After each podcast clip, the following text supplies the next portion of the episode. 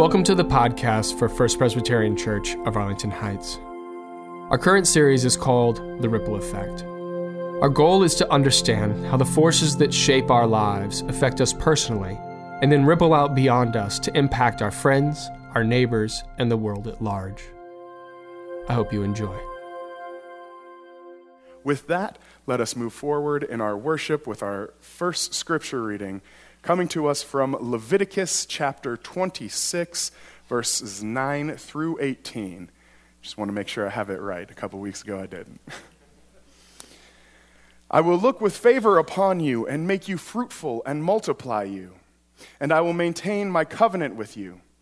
You shall eat old grain long stored, and you shall have to clear out the old and make way for the new. I will place my dwelling in your midst, and I shall not abhor you and I will walk among you, and I will be your God, and you shall be my people. I am the Lord your God who brought you out of the land of Egypt to be their slaves no more. I have broken the bars of your yoke and made you walk erect. But if you will not obey me and do not observe all these commandments, if you spurn my statutes, and abhor my ordinances, so that you will not observe all my commandments, and you break my covenant, I in turn will do this to you. I will bring terror on you, consumption and fever that waste the eyes and cause life to pine away. You shall sow your seed in vain, for your enemies shall eat it. I will set my face against you, and you shall be struck down by your enemies. Your foes shall rule over you and you shall flee through no one, though no one pursues you. And if I, in spite of this, you will not obey me, you will not obey me, I will continue to punish you sevenfold for your sins. The word of the Lord.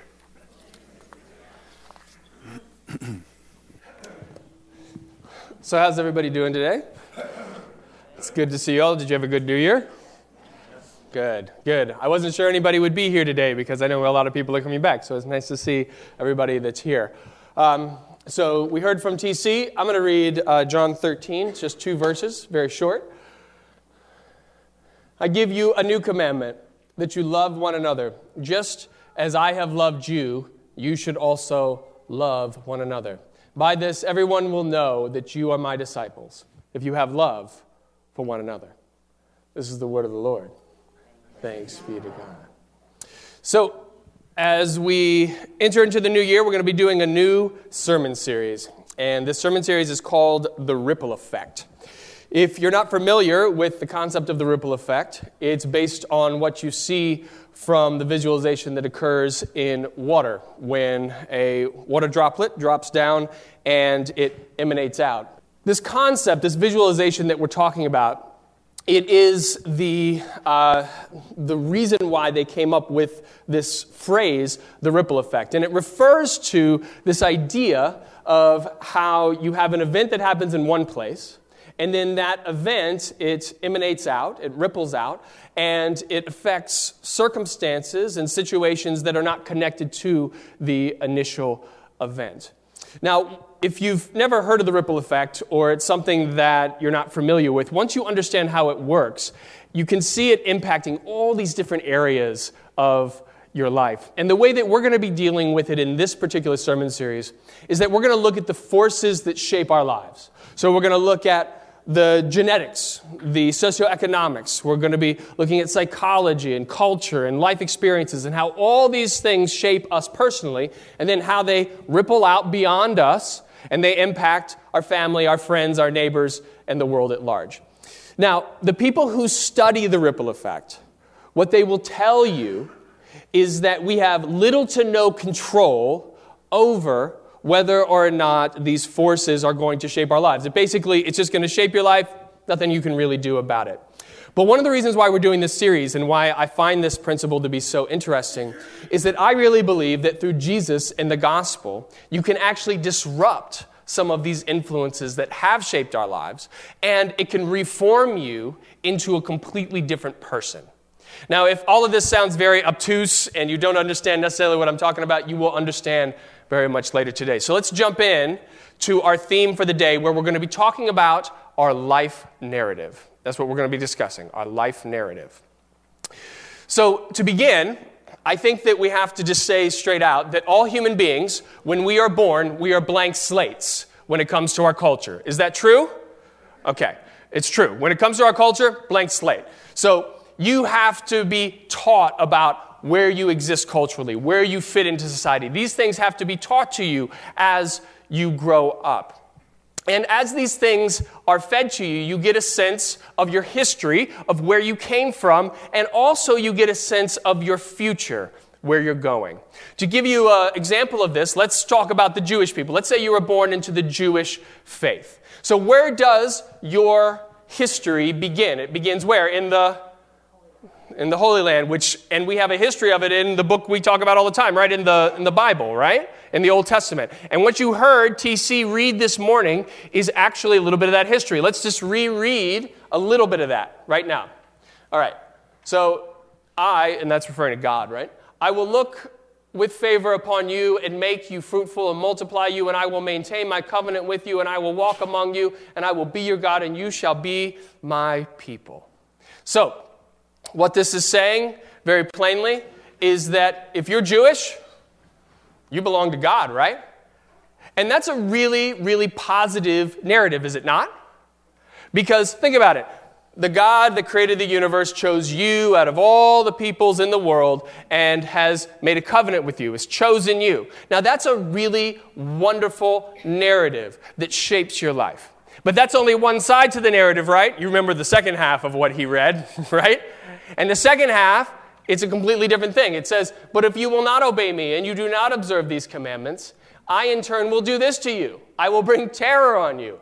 I will set my face against you, and you shall be struck down by your enemies. Your foes shall rule over you.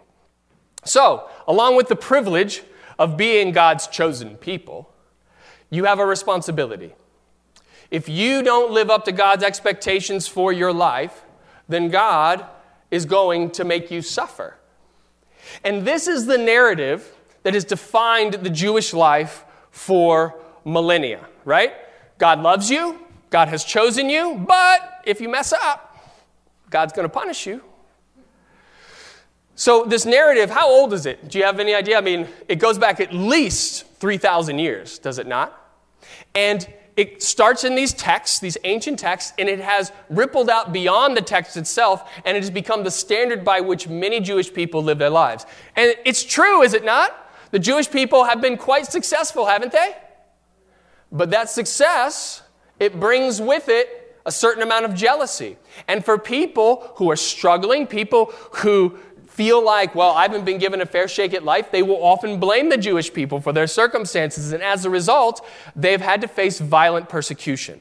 So the narrative of the Jewish people is one of success and persecution. Yes? I mean, that's the narrative, is it not? And if you buy into that narrative, not only does it define your past, which is the past for the Jewish people, but it has the ability to define your future. And that's where we get into the problem with the ripple effect. Because what happens is this narrative, it ripples out and it impacts every successive generation of Jewish children where they believe, well, my future is I'll be successful, but I'm also going to have to face persecution. Now, why I really find this particular example to be helpful when it comes to the ripple effect is that there's two parties involved in this, right? There's the party of the Jewish people who perpetuate this narrative within their own culture, but then there's something else going on. There are the people outside the Jewish faith who are perpetuating this narrative because they're the ones who do what? They're the ones who do the persecuting, right? So, what's interesting about this is that you have a narrative. There's a narrative of the Jewish people, but does that narrative impact us? Absolutely, it does. Because their narrative becomes our narrative, and it ripples out and it impacts each successive generation of non Jewish children. So, the question we're trying to answer this morning, if we're going to like boil it all down into something that's like meaningful to us, is can you disrupt a narrative that has defined your life for generations? Can you have the success without the persecution? Can you stop the negative ripples from creating the same cycle over and over again? That's the question we're going to attempt to answer this morning. And in order to try to get down into this, I'm going to tell you a story. And this story is about a young man named Derek Black. Now, before I can tell you about Derek Black, I have to tell you about his father, Don Black. So, Don Black is the founder of a website, stormfront.org. I don't know if you've ever heard of stormfront.org before, but it propagates hate speech that comes from groups like the Ku Klux Klan and neo Nazis. In fact, that man right there is the person who first coined the term white nationalist. So you've heard that, I'm sure, a lot in recent years. He's the one who came up with that terminology. So this gives you a sense of how his son, Derek Black, might have grown up. In fact, Derek is the godson of David Duke. And David Duke is the grand wizard of the Ku Klux Klan. So this is how this young man grows up. And he is fed from an early age an ideology that American society works best when races are forcibly separated from one another. And he believes very strongly in this ideology. In fact, Derek Black, during his teenage years, becomes an avid preacher of the tenets of white nationalism. Now, what you need to know about Derek Black is that he's extraordinarily intelligent, very, very smart.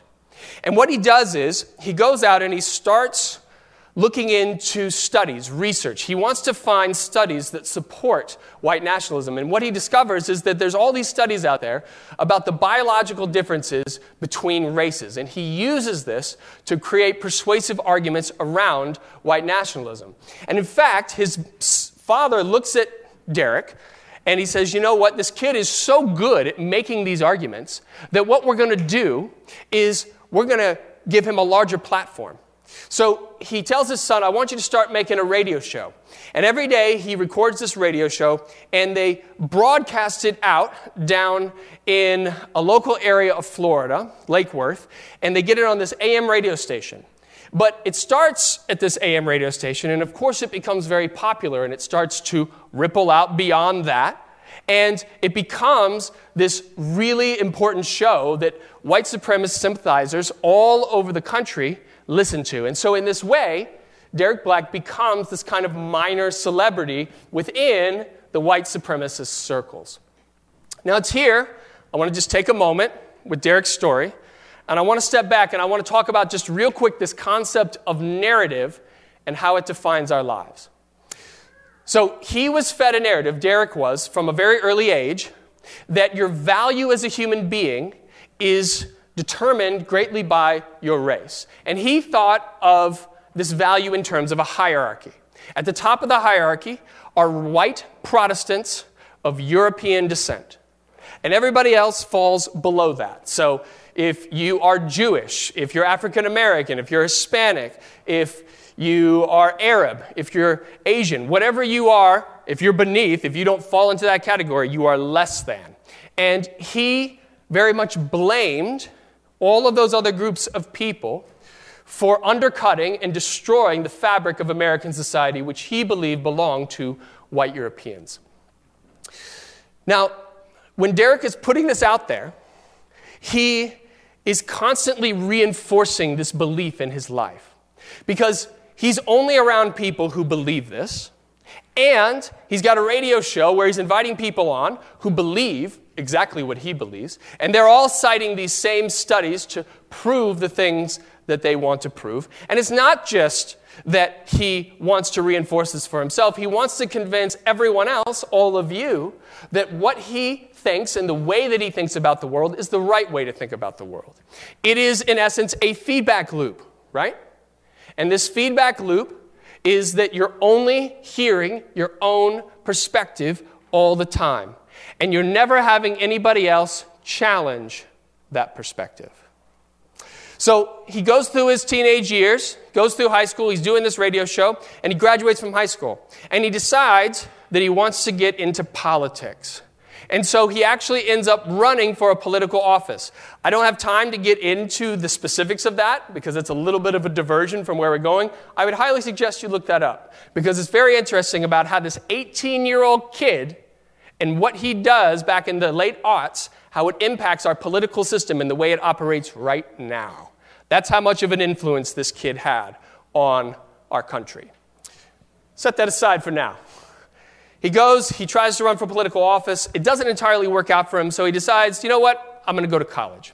And he applies and is accepted to the New College of Florida. Now, this is New College. It's pretty nice, right? You can see why you want to go there. Ironically, New College is one of the most liberal colleges in the state of Florida. And the idea is that he wanted to go there because he wanted to expose the hypocrisy of liberal multiculturalism. That's essentially what he was there to do. And so the idea was he's going to go in and he was going to try to convince the students of New College that his ideas, the ideas of white nationalism, that they actually had merit. And he believed that if he can convince them, then he can convince anybody. Now he gets there, and the moment he's there and he starts talking to people, he's like, hmm, if, he le- if I let my racist ideology be known, immediately he realizes things probably aren't going to work out too well for him. So he decides he's going to hold off. He's going to make some friends, and then he's slowly going to let his views be known. And that's what he does. He starts making friends. He goes sailing all the time, which you can clearly do there. you can go sailing, it's like right on the water. Um, he is really into medieval history and medieval reenactment. He forges his own armor and he actually dresses up as a knight for Halloween. And he's part of this group of guys in his dorm who get together and they watch zombie movies all the time. And within this particular group of guys, there is a Peruvian immigrant and an Orthodox Jew, none of whom had any idea that he was affiliated with white supremacy. But all that changes when Derek goes for a semester abroad. The next year, he leaves for a semester abroad. He goes over to Germany. And while he's gone, there's an upperclassman who's writing a research paper on terrorist groups. And Derek's face pops up in one of his searches. And so he knows him. He can see him. I mean, Derek, he's got that red hair. He's pretty, pretty noticeable. And so he posts a thread on the community forum at New College. And the thread reads like this Derek Black, white supremacist, radio host, New College student. So this post, it garners more than a thousand responses, more than any post in the history of New College. Most of the students were calling for him to be expelled. Others were calling for things that were much, much worse. So Derek, he returns to school, returns to New College after a semester abroad, and he's pretty much shunned by everyone. Everybody doesn't talk to him, except for one person. This one guy named Matthew Stevenson. And Matthew Stevenson is that Orthodox Jew who would watch zombie movies with Derek during his freshman year.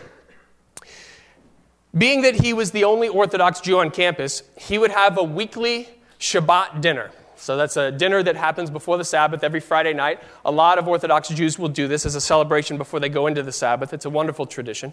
And he would host this at his on campus apartment. And he would invite anybody who wanted to come. And the people who were there weren't generally Jewish, they were atheists, they were Christian. They were multicultural, African American, Hispanic. In his words, anybody who's willing to listen to a few prayers in Hebrew, welcome to come. So he sends out an invitation to Derek. And Derek, since he had come back from campus, had had literally no social interaction with anyone. So he accepts this invitation, which is a big deal. Remember, if you're part of the white supremacist community, Jews are not exactly looked upon with a lot of favor. But he accepts this. And Matthew, he has very specific rules for the people who are going to be coming to the dinner while Derek is there. The first rule is you do not mention his connection to white nationalism or white supremacy. Two, you will not mention any of the posts on the forum. And three, you will treat him with kindness, decency, and respect just like any other person. So, Derek shows up to the group, brings a bottle of wine with him, comes in. Things are a little tense at first, but as they get into the evening, things go okay.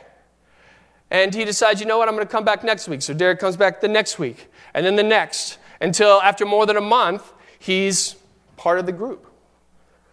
Now, at these dinners where they would get together, and you can see that that's Matthew Stevenson right there on the side, when they would get together, they would have conversations about all kinds of things. And mostly, Derek would just listen. So, the Peruvian immigrant, that other guy who we watched the uh, zombie movies with, he would come to this.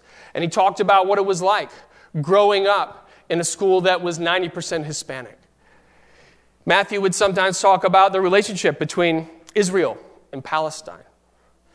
And when Derek did talk, he would talk about the particulars of Arabic grammar or marine aquatics or the roots of Christianity in the medieval times. After about more than a year of them having these dinners, they decided, you know what? We know him well enough. We feel good together. We're friends.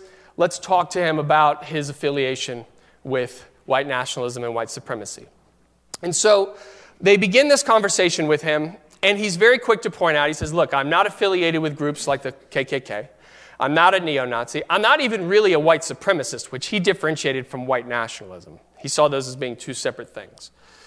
He said, What I believe is that because there has been massive integration, immigration into our country, and that because all of these people are being forcibly integrated together, meaning that everybody has to live with each other, that there's going to be a white genocide, is what he fears. And that ultimately, every race is better off in their homeland, their own homeland, where they can live separately. So, even though he's espousing these views, though. What's interesting is that this narrative to which he had dedicated his life is starting to crumble for him. It's falling apart.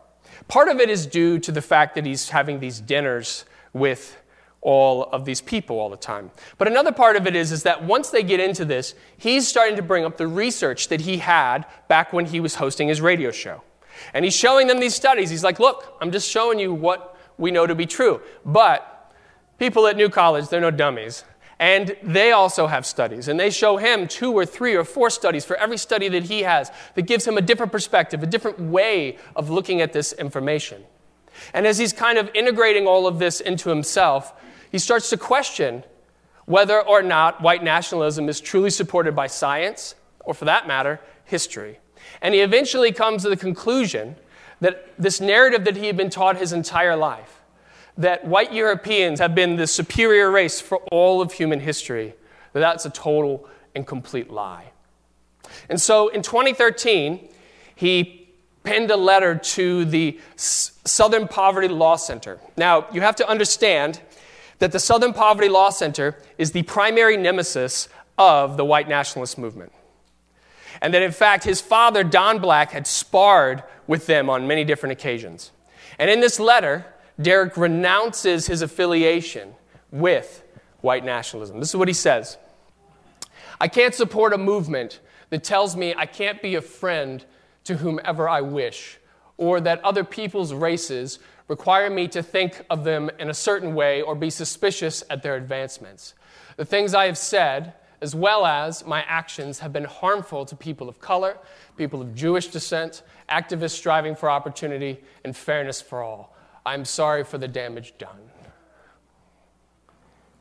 Now, as you can imagine, this letter sent ripples through the white supremacist community.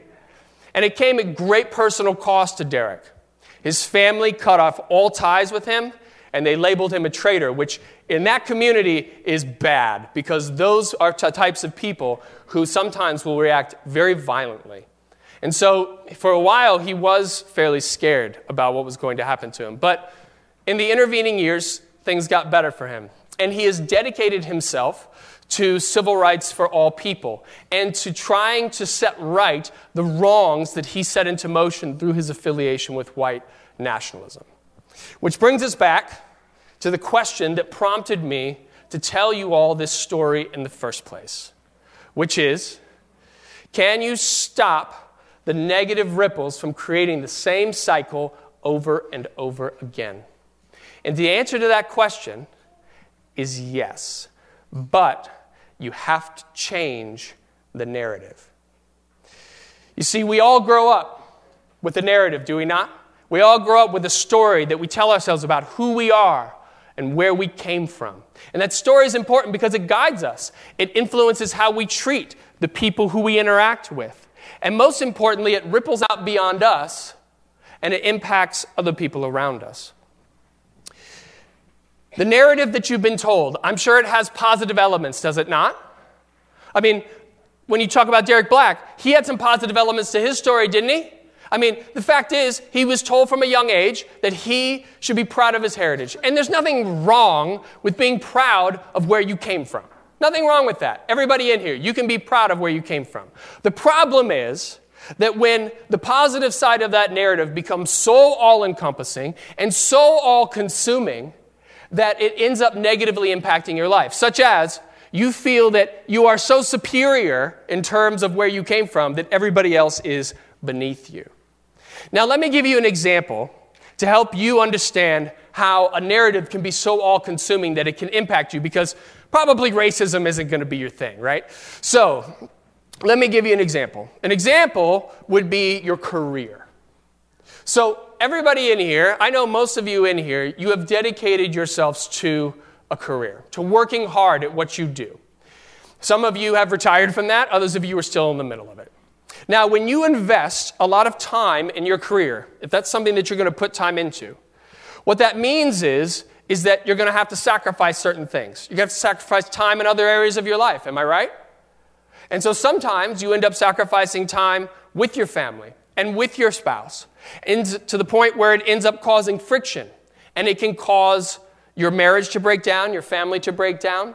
And when that happens, it calls into question this narrative that you've built up in your life, which is I've dedicated myself to my career. I know things are going to have to be sacrificed, but when that thing that you've built up, that thing that you've dedicated yourself to, becomes the very thing that ends up destroying your life, that calls into question whether or not the narrative is worth it.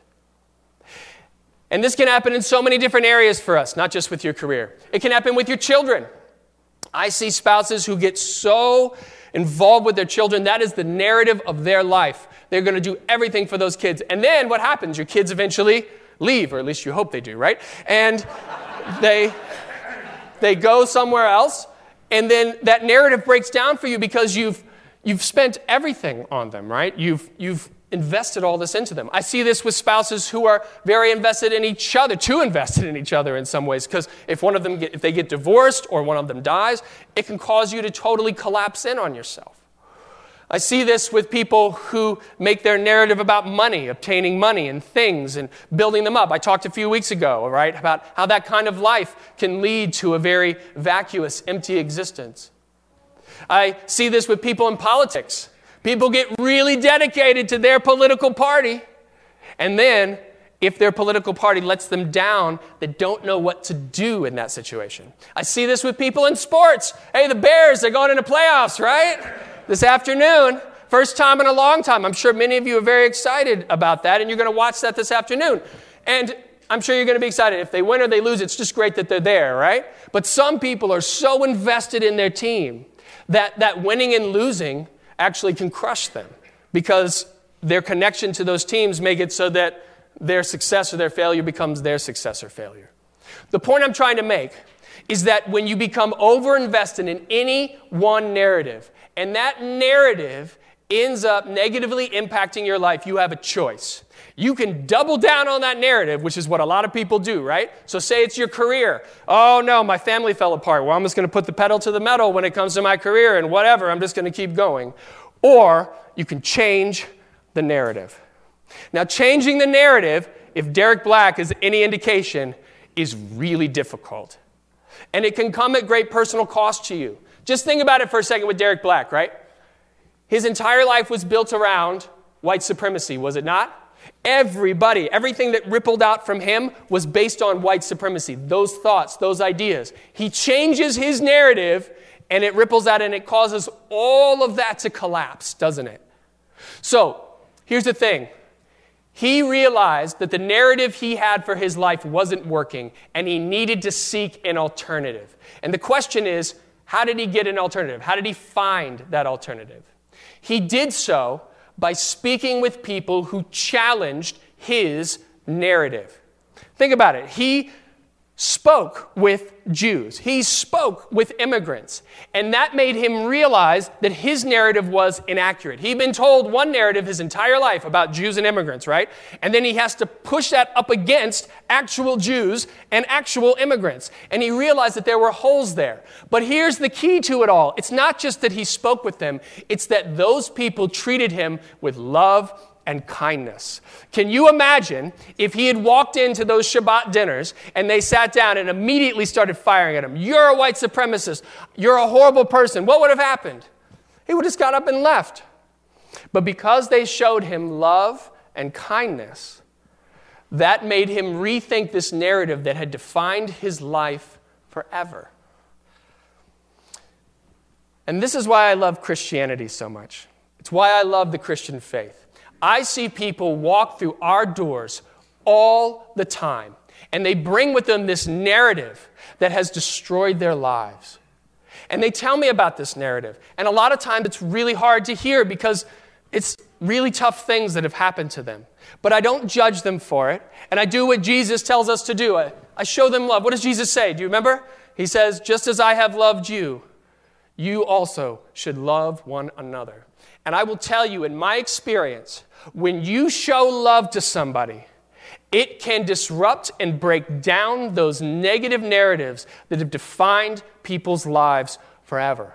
Just showing a little bit of love can go a long way.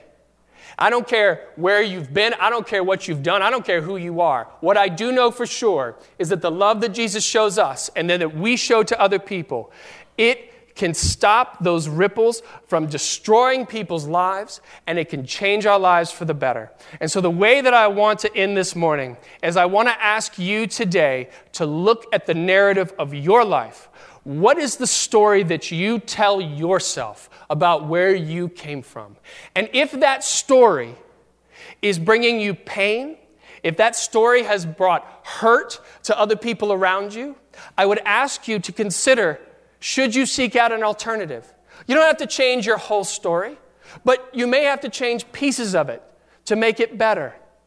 And in order to do that, my prayer for you is that you might seek out people who would challenge your narrative, that you might seek out people who are going to show you different perspectives. Don't hide from the perspectives that are different from your own. But most importantly, my prayer for you today is that you might find people who show you love and comfort and respect and welcoming because those are the types of things that will change your world. Derek Black changed his world because he was loved and he was welcome. And if you find love and welcome in your life, then, my friends, it opens doors to worlds that were previously closed off to you.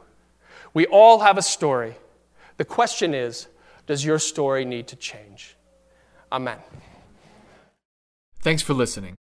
And if you want to learn more about First Presbyterian Church of Arlington Heights, please visit www.firstpresah.org for more information on service times, directions, and to learn more about the First Pres family of faith.